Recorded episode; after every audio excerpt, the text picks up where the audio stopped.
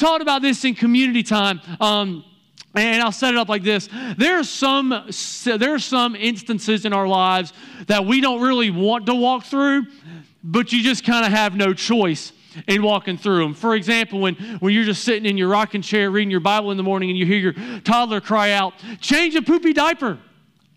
Well, then you go and, and then you when you walk in, you see him displaying said poopy diaper. You don't just say, you know what?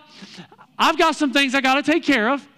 So let me just go. No, you have to deal with it right then. And you just hope it's contained in one spot, right? You might say, that's gross, guys. I have a toddler and a six month old. Like, that's just my world right now. It, it, it, just is. So, so sometimes you just walk into things and you ain't got no, you ain't got no choice. You just kind of deal with it. On the other hand, sometimes we kind of do have a choice of, of things that we choose to walk through. And sometimes we go into those things and we get into it. And Then on the other side of it, we're like, man, why in the world did I do that to myself? And, and for me, um, and some of you guys I've shared this with already, this is me every time I eat barbecue. I love barbecue. I think it's awesome. I'm so glad I'm a Gentile. Like, like if you, if you don't know I mean, Gentiles can eat pork, Jews don't eat pork. Um, but I'm so glad I'm a Gentile. I love, I love barbecue. It's awesome. It's glorious. I love it when it's got like a little bit of spiciness to it and that sort of thing. The problem for me over the last three or four years is I've learned barbecue doesn't love me. It, it just has effects on me that just, it, it's just sad. I get heartburn, I get sour stomach. And then I'm like, I just, and, and so I guess it's a blessing my wife doesn't like pork anyway. So, it, so you know, but sometimes we go through those things and we kind of have a choice in what we deal with. Sometimes we don't have a choice. But I want to think about that for a second. Like, under what situations, what might we actually intentionally step into a situation that, that that's kind of optional? Like, what might actually motivate us to get into something that, that we actually don't naturally kind of want to do, but we do it anyway? And I would say there's, there's kind of three instances. Um, one is just, is just very simply love, in, in a broad standpoint, love. Like, like, like the primary reason I deal with my toddler's messes is because I love my toddler and I don't want him to just sit in it like, like, like he needs to be cleaned up and I love my kid. And so I, you know, get my hands, you know, deep in the mess and just clean it up and that sort of thing. Love will motivate, motivate us to do those things. Um, sometimes hope will motivate us to do things. That's why, you know, if some of you guys have had this experience, or maybe if you're a teenage guy, you do have this experience. Like, like you keep asking the girl out, right? And you keep asking the girl out, and you've asked her like 10 times, and you just need to know she's probably not that into you. Like just, just let it go. There are the, you know, as my dad used to tell me, there are more fish in the sea, and that's not calling girls fish, it's just an expression. Um, I feel like you have to qualify that in this generation because everything is so sensitive and personal and that sort of thing. But sometimes hope keeps us doing things, and um, sometimes just this perpetual belief that things can be better. And, and that just, if you're, how many North Carolina State fans in here? Suffering with me. Like this perpetual belief that we can be better. And, and so that just kind of makes us hopeful. Although I'll just be honest, being ranked number 13 preseason football doesn't make me hopeful at all. It actually makes me kind of nervous because we've never handled this well right? We, we just don't, but we always hope it can be better. And so, in those certain situations, um, when we're motivated by love, we're motivated by hope, and we kind of believe things actually can be better, we'll actually step into things that, that, that maybe we normally wouldn't do. And, and, and to close out our series this summer on love, this is actually where Paul lands the plane. I'm just going to read the whole bit of it here. Uh, 1 Corinthians chapter 13, 4 through the first part of verse 8 says, Love is patient, it's kind. It does not envy, it does not boast, it is not proud, it does not dishonor others. It is not self seeking, it is not easily angered, it keeps no record of wrong. Love does not delight in evil, but rejoices with the truth. It always protects, it always trusts. Then, watch this, it always hopes it always perseveres. Love never fails. So, so, so, the last three parts of love that Paul defines here what does love do? It, it, it always hopes. What does that mean? Man, it believes the best. It believes the best. It believes that the best is yet to come. It believes that no matter what is going on, no matter what the situation is, man, God can work in that situation and bring good out of it. He says that love always perseveres. What does that mean? It, it means love keeps on going. It, it, keeps on going. It understands, man, things may not be ideal right now. Things may not be where, where I want them to be right now. Things may not be perfect right now, but I'm going to keep going. I'm going to keep loving because love always perseveres. And then it says, love never fails. What that means is simply this love survives everything. Real, true, biblical love, it survives everything. There's nothing that can kill it, there's nothing that can make it die off. It really does last through everything. This is the way Jesus loved us. This is the way we're called to love other people. But on that note, I want to ask us this morning uh, in a very, very serious way man, do we have that kind of tenacious, hope filled, persevering love that survives everything? Do we have that towards people who maybe don't know Jesus? Do, do we really, really have that? Because if I can just be honest this morning, over the last two and a half years, man, that's waned in me. That has suffered in me. And, I, and, there can be maybe a whole bunch of excuses. You can maybe blame COVID because COVID put us in this season where, like, it was kind of hard to have a gospel conversation with someone or invite somebody to church because, first off, nobody wanted to gather in big groups anyway. And second off, everybody thought everybody else was a disease. So it was like, stay away from me, right? And so it's like, it's kind of hard for me to, you know, give you a card to invite you to church when maybe it's like, I'm not really sure if you want me to actually touch you anyway, and you might not want something I've touched because maybe I've got the boogeyman, I don't know. And so, and so it was just this really, really interesting season. You can maybe blame that and say, well, man, maybe just our, our muscle which reaches out towards people has, in, in my heart, man, maybe it's just, maybe it's just gotten sore. Or maybe you could blame all the division we've had over the last few years, whether it's been about race or politics or masks or vaccines or, or, or, whatever it is. Man, maybe you could say that, that the division has just made us skeptical of people and cynical of people and very, very suspicious of people to where we're like, well, man, I'm not even sure if this won't like trigger them or offend them. So, so maybe, maybe, it's, maybe it's just better for me to, to retreat into myself, into my comfort zone. Or maybe, just maybe, with all the other things that are going on in culture, especially if you're a Christian. By the way, if you're here, you're not a Christian yet, you've yet to give your life to Christ, man, I'm excited that you're here. I'm thankful that you're here. What you need to know is, man, we started this church for you. We started this church for you because we had a mission to reach people that did not know Jesus, to give them opportunities to follow Jesus. We are here because, man, we wanted you here. But so often over the last, especially maybe year, just with different things in culture going on, I'll just be honest as a Christian, sometimes it's just easier to default to being very frustrated with, with people that don't know Christ and get very agitated and even get very, very angry at them as opposed to letting God break our heart for them and realizing, no, man, these, these are people who, who, who need Jesus. If I can just be honest, man, so much of that has waned in me over the last couple years. And as I was even working through this message, man, God just convicted the mess out of me. That, man, I, I, I may love my wife and my kids in a way that always hopes and always perseveres and never fails. And I may love the Lord in that way. But, man, do I really love the Lord in that way? Because in order to really love the Lord that way, man, you've got to love people that way. And the greatest way we demonstrate that love to people is especially people who don't yet know Christ. Because the love of God is meant to move us in that direction. In fact, that leads us to 2 Corinthians chapter 5 here. And we're going to start with the first part of 11. Paul writes, Since then we know what it is to fear the Lord. Watch this. We try to persuade others.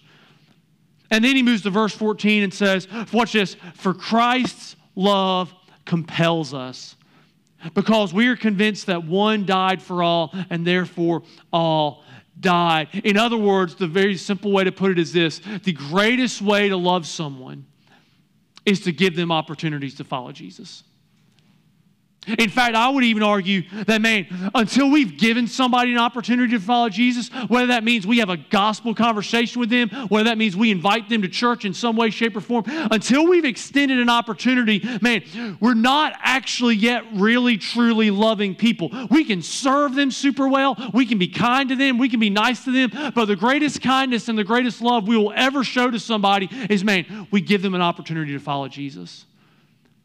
And that's why we exist as a church. You'll hear this every single Sunday. We exist to give everyone opportunities to follow Jesus and become a disciple maker who lives for God and loves all people and leads others to do the same. But the question I have almost six years in is like, man, do, do we really actually buy that?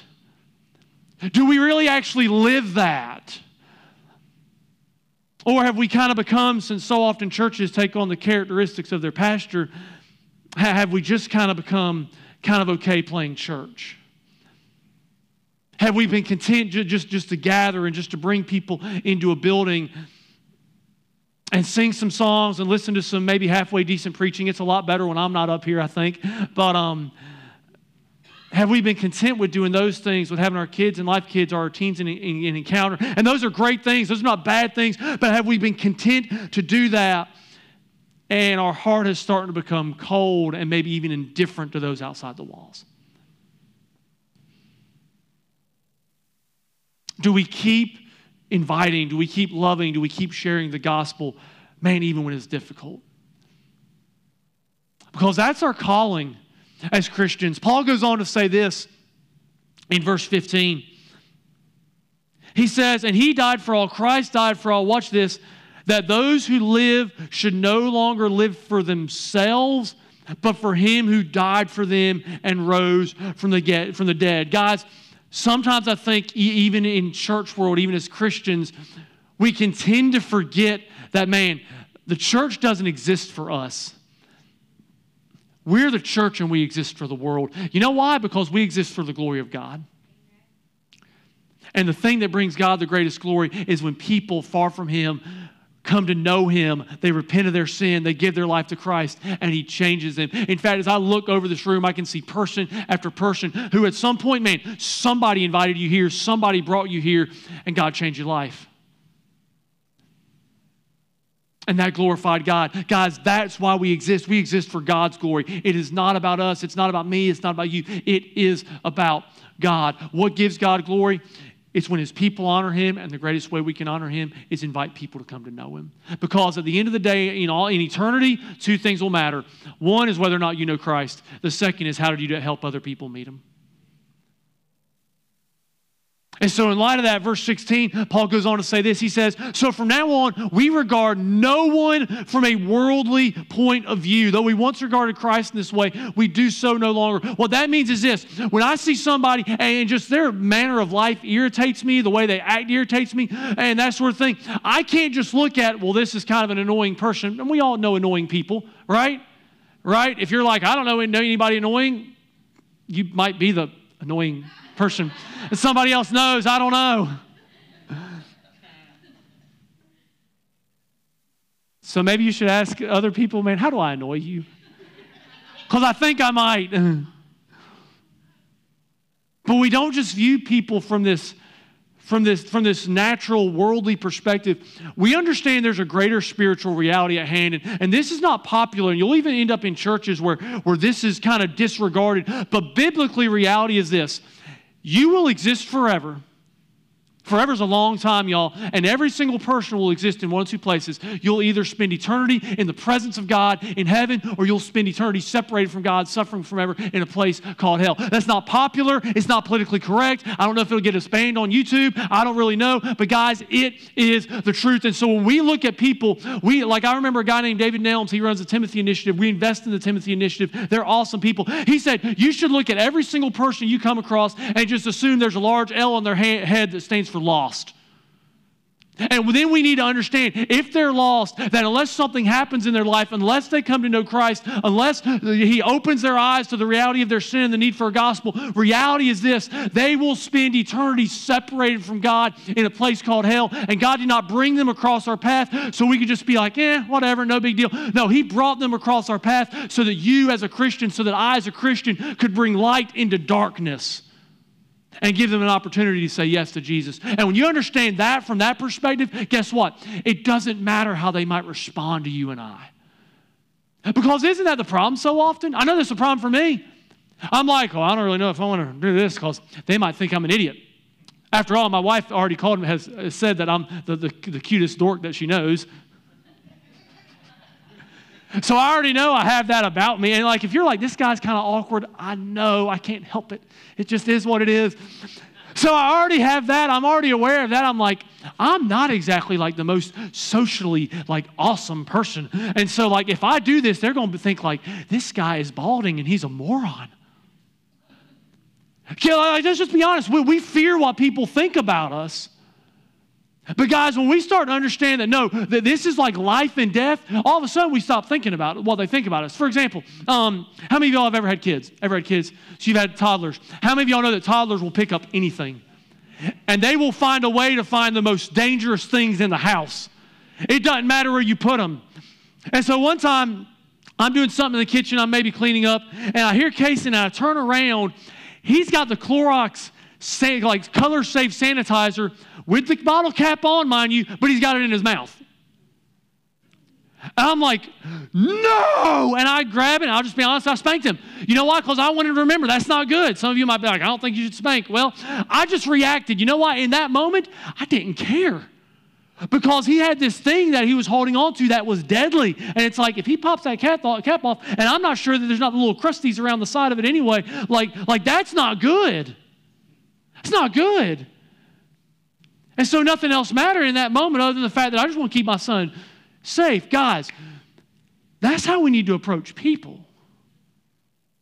Man, at the end of the day, it doesn't matter how they respond to you. It doesn't matter how they react to you. Literally, the only thing that matters in the broad scheme of things is they'll spend eternity somewhere. They'll spend eternity somewhere. And the most unloving thing we can ever do is say, Well, I'm insecure. I'm unsure what they'll think about me, so I'm just going to be quiet.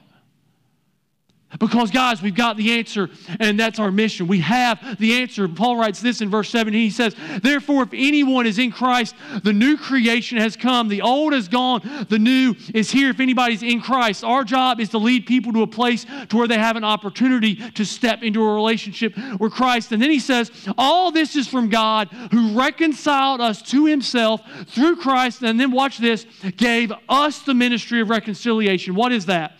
That God was reconciling the world to himself in Christ, not counting people's sins against them, and he has committed to us the message of reconciliation. We are therefore Christ's ambassadors. And an ambassador, guys, an ambassador is not concerned with his mission or his goals. An ambassador is very simply concerned with what has the king said and how do I carry out what the king wants.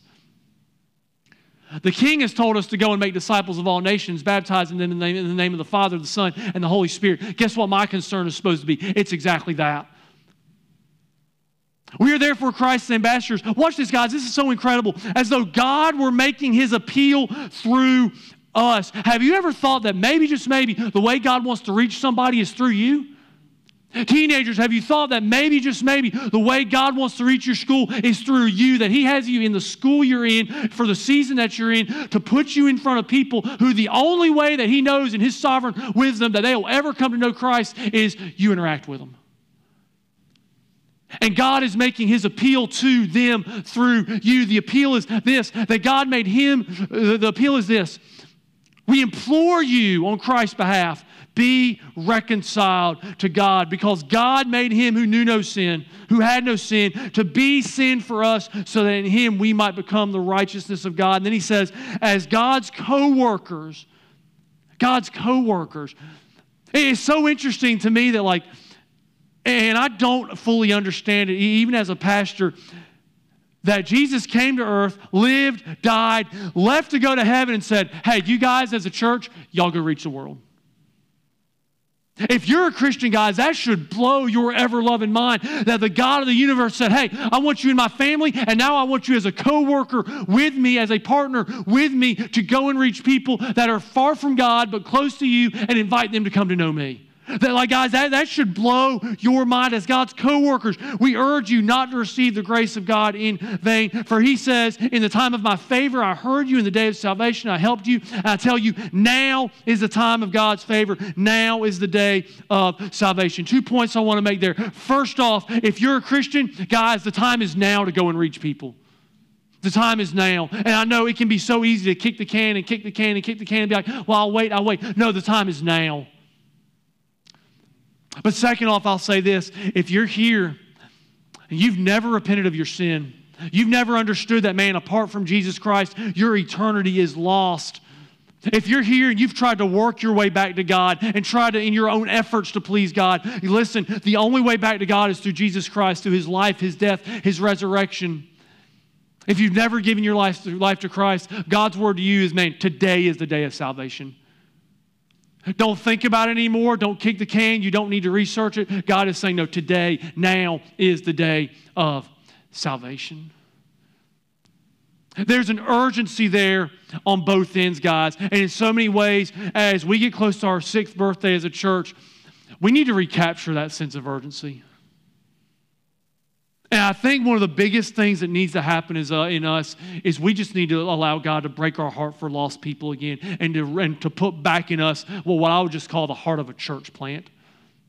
Because here's what happens when you start a church man, you don't have any option other than to reach people. Me and Mark is just sitting in a Burger King. You know, we just kind of just first had this idea seven or so years ago. We didn't have an option to not reach people.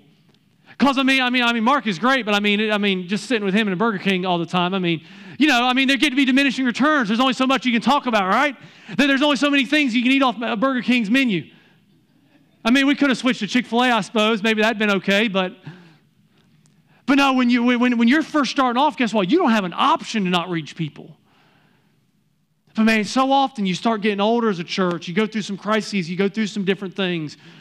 You go through what we went through last November, where, where we honestly just started real, running really low on money, and we weren't, weren't, like at least for me, like there was just a lot of uncertainty in my heart. Like man, like I don't know what the future holds here, and so it can be very easy to get in, into survival mode and just to hold on to things. Um, but man, God wants us to move out of that. God wants us to recapture the heart of a church plant, which is that man, we exist to reach people. And so I want to talk about our core values for just a second. These have been molded and shaped over years and that sort of thing. Um, and they're not really changing. We're just putting language on it that captures uh, what I really would call the heart of a church plant. So there's four of them. Uh, just commit them to memory. The first one is this man, there's nothing better than being with Jesus. Why do we reach people? Why do we want to reach people at the, at the end of the day? Man, because there's nothing better than being with Jesus.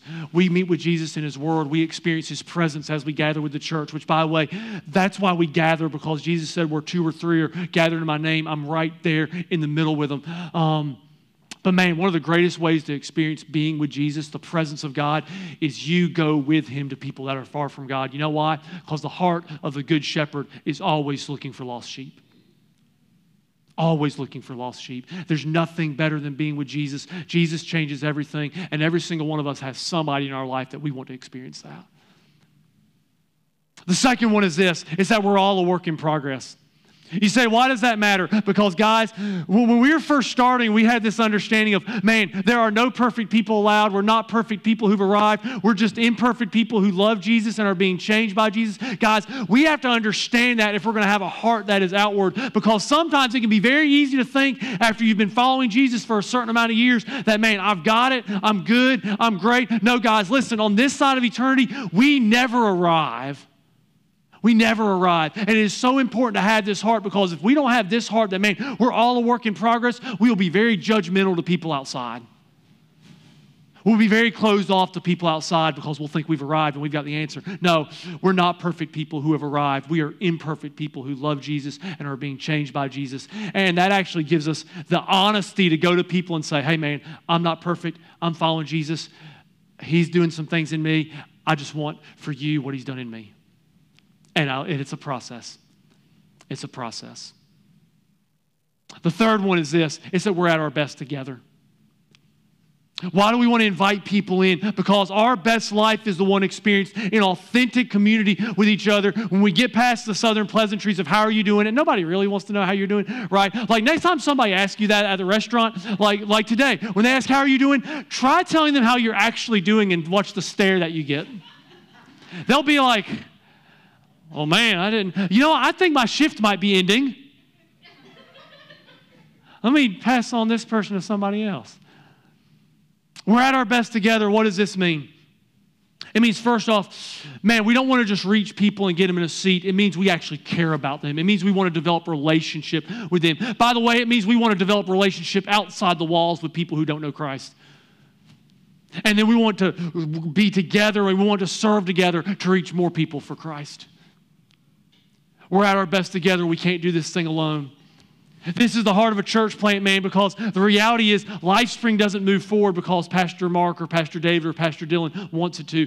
It happens when we all have our hearts set on fire for the mission of God and we all move outside of ourselves to reach people, which leads to the last core value. It's that the mission moves us beyond us. I'm all for family here, guys, and God has called us to be a family. I'm all for relationships. We should have deep, authentic, healthy relationships within the body of Christ. But man, the mission of God should always lead us to export that outside the walls to people far from God, invite them to be a part of our family, and, and, and, and continue to move outside of us. This moves us to serve our community. This moves us to share the gospel. It moves us to invite people. You know what else it moves us to do? It moves us to plant churches. That's why we invest in church plants. That's why I'm super excited. I shared with our volunteers this morning. Um, Sean, our drummer and our, and our, interim encounter director, he's, he's actually now stepped into being a church planting resident, which means in the next 12 to 18 months, guys, we're going to plant a church. And that's exciting. Yeah, somebody clap. We can clap for that. We can definitely clap for that. We've said since day one that we didn't want to just start a church. We wanted to be a church that started churches. And man, that's actually going to be reality here in the next 12 to 18 months. He's going to be talking to some of you guys. And I just say, man, just be open whatever God wants you to do. Just be open. Because the mission moves us beyond us. And it moves us out into the world. It moves us into reaching people. And it actually keeps us moving forward even when it gets hard, guys, because the simple reality is this um, man, it'll get hard. The last two and a half years have been tough. If you get serious about reaching people in your own life, man, it'll be challenging. But Paul writes this back in chapter 6 of 2 Corinthians, verse 3. He says, We put no stumbling block in anyone's path so that our ministry will not be discredited. Credited. Rather, as servants of God, we commend ourselves in every way. Watch this in great endurance, in troubles, in hardships and distresses, in beatings, imprisonments and riots, in hard work, sleepless nights, and hunger. That doesn't sound fun, does it? Now, granted, a lot of us are never going to experience exactly that, but I can promise you, having been in this thing for, for, for almost six years and been in ministry for over a decade, man, when you commit your way to reaching people, it doesn't get easier. And so I like I'm not up here to be a salesman and sugarcoat it like it's going to be super easy. Guys, it's challenging. But it's exactly what God calls us to do. And He calls us to do it in great character, dependent on the Holy Spirit, in purity, understanding, patience, and kindness, in the Holy Spirit and in sincere love, in truthful speech. Watch this, and in the power of God. It'll be difficult, guys, but when you set your path to this, when we set our minds and hearts on this, guess what? God's power starts to work in us and through us to impact people and change lives. With weapons of righteousness in the right hand and in the left, we don't fight as the world does through glory and dishonor, through bad report and good report, genuine and yet regarded as impostors, known and yet regarded as unknown, dying and yet we live on, beaten and not yet killed, sorrowful yet always rejoicing, poor yet making many rich, having nothing and yet possessing everything. Yes, it's difficult. Yes, it's challenging, but God calls us to keep going. Why? Three reasons I'll give them to you, and then we are done. The first one is this even though pursuing people is painful, the payoff is eternal. Even though pursuing people is painful, the payoff is eternal. How many of you know you got to take risks if you want something good? We recognize that. I, I learned this in, um, in, in, in, finding a wife. So, uh, my wife and I met on Facebook. She friend requested me because she thought I looked cute. I'm not sure she would have friend requested me if she'd found out how dorky I was, but, you know, she stuck with me and that sort of thing. But um, the first time I met her in person, I was living in Wilmington. She was in Maryland as a summer missionary, and I was like, I'm going to drive up to see you. And this is like a 15 hour round trip, and I got to see her for a grand total of like six hours. 15 hour round trip. There was risk in that because I might have wasted a whole bunch of gas and a whole bunch of money and a whole bunch of time just to have my heart stepped on. And yet now we're married and have two kids to the glory of God. Had to take risks. Guys, it's always risky pursuing people. They might ghost you if you text them, like, hey, I've been thinking about you. I'd love to invite you to church. I know I hadn't seen you in a while. In fact, there's a couple right now that, just full disclosure, um, man, over the last two years, I, I, don't know how many times I've done that, but I never get a response. And, and, and these, this was actually some folks that we were actually really close with at one time. And so it really, it really kind of wrecks my heart. And and, I'm, I'm, I'm, honestly so close to being at the point of, like, I've gotten actually multiple times. Let me just be honest. I've gotten multiple times at the point to where we have a message like this, we have a series coming up. It's like, I'm not going to do that again just because, A, they've ghosted me. I don't know what the dude's deal is. Maybe he just don't like me no more. And I'm just really kind of scared of just getting a really nasty text message back full of profanity. I don't know. Um, But God reminds me no, pursuing people is painful, but the payoff is eternal. And don't ever say no for somebody. Because it could just be one more text message, it could just be one more call, it could just be one more invitation. And that's the door that God opens for them to meet Him and have their lives changed. Paul talks about this a little bit back in the previous chapter in 2 Corinthians 4. Starting in verse 13, he says, It's written, I believe, therefore I've spoken. If I really believe the gospel, that will not keep me quiet. Since we have that same spirit of faith, we also believe and therefore speak because we know that the one who raised the Lord Jesus from the dead will also raise us with Jesus and present us with you to himself. All this is for your benefit so that the grace that is reaching more and more people may cause thanksgiving to overflow to the glory of God. And then he says, Therefore we do not lose heart. Though outwardly we are wasting away, yet inwardly we are being renewed day by day. For our light and momentary troubles are achieving for us an eternal glory that far outweighs them all. So we fix our eyes not on what is seen, but on what is unseen, since what is seen is temporary, but what is unseen is eternal. We don't focus on the rejection. We don't focus on the pain. We don't focus on, on the hurt that can come from this. We focus on the fact that there is an eternal reality, heaven or hell. The difference is whether or not they follow Christ, and God has put us in their path to get him there. Pursuing people is painful, guys, but the payoff is eternal. The second thing is this even though we cannot decide for people, we can create an opportunity. I can't make somebody follow Jesus and you can't make somebody follow Jesus. So I just want to take all the pressure off. Like, you ain't got to go convert the cashier at Walmart. Like, you don't have to do that. But what God does call us to do is extend opportunities. I'll give you an example. Um, my toddler's in the process of potty training. You say this again? Yes, but there's so many great examples. I just wish you lived my life. Um, I, you know, and by the way, he's doing great with number one anyway. Um, but you know what? I can't make him pee pee in the potty. But you know what I can do? I can put the potty in his room and say, if you need to do this, go to the potty. And guess what? He's finally started to pick up on it. Yay for fewer diapers, right? That's awesome. That's awesome. I can't say no for him. You know what I can do? I can create an opportunity. And that's all God calls us to do, guys. John chapter 1 says this. Um, this is such a great example of it. It says, Andrew, Simon's Peter brother, was one of the two who heard what John had said and who would follow Jesus. The first thing Andrew did was to find his brother Simon and tell him, We have found the Messiah, that is the Christ. And he brought him to Jesus. He didn't try to convert him, he just brought him.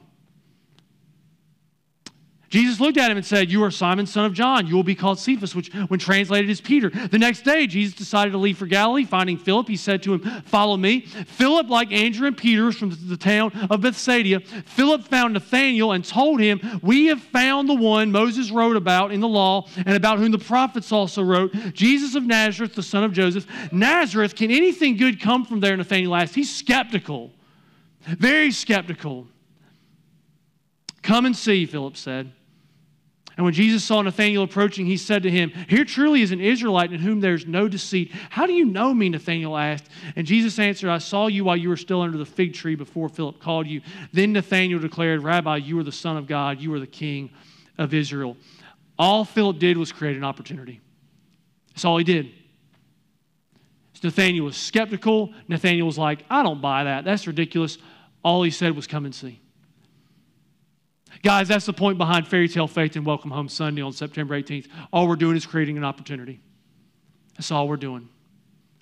And every single one of us knows somebody that is close to us but far from God, and God just wants us to create an opportunity.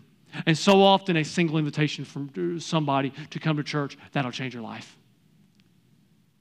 So, who is it in your life? That's the question. Who is it in your life then man, you need to get them here. And then the question comes up, well, man, what if I've tried?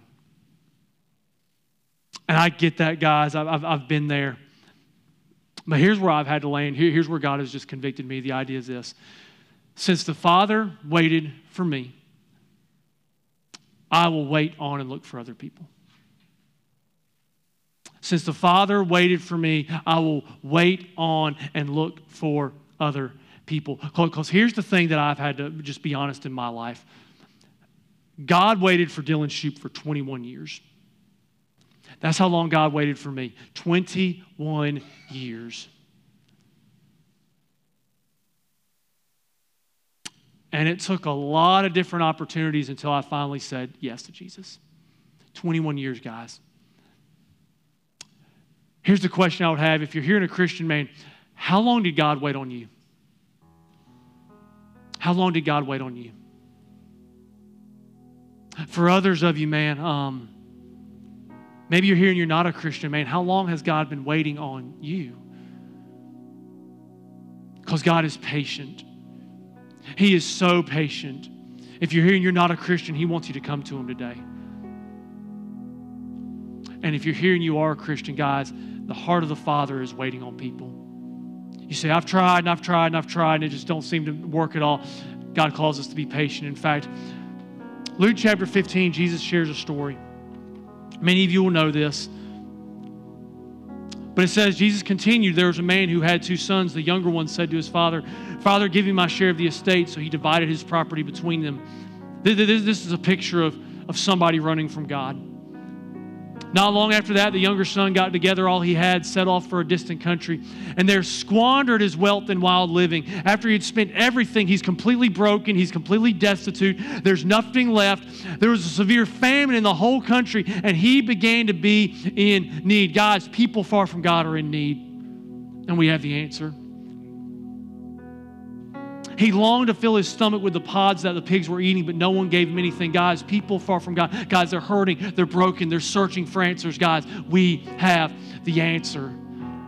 When he came to his senses, he said, How many of my father's hired servants have food to spare? And here I am starving to death. I will set out and go back to my father and say to him, Father, I've sinned against heaven and against you. I'm no longer worthy to be called your son. Make me like one of your hired servants. Guys, this is so often what we can tend to think. And maybe you even think this in the room this morning that, well, man, God would never accept me into his family, but maybe if I do some work for him, he'll bring me back to him.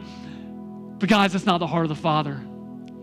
In fact, watch this, verse 20 it says, So he got up and went to his father, but while he was still a long way off, his father saw him and was filled with compassion for him and ran to his son, threw his arm around him, and kissed him. Do you want to know why the father saw him, guys? Because the father was out looking.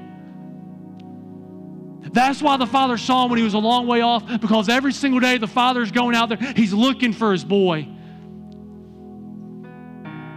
And the son said to him, Father, I've sinned against heaven and against you. I'm no longer worthy to be called your son. But watch what the father says. The father said to his servants, Quick, bring the best robe and put it on him. Put a ring on his finger and sandals on his feet. Bring the fattened calf and kill it. Let's have a feast and celebrate. For this son of mine, if you're here and you're not a follower of Christ, listen, God's not interested in making you a servant. He wants you to be his child. And for people far from God, He's not wanting them to be His servant. He's wanting them to be His children, to be a part of the family. For this son of mine was dead and is alive again. He was lost and is found. And so they began to celebrate. The heart of the Father is always looking for people far from God. So here's the question Who in your life is it that you need to get here? In a couple weeks, starting on September 11th, the man, especially on September 18th. Who in your life is that person?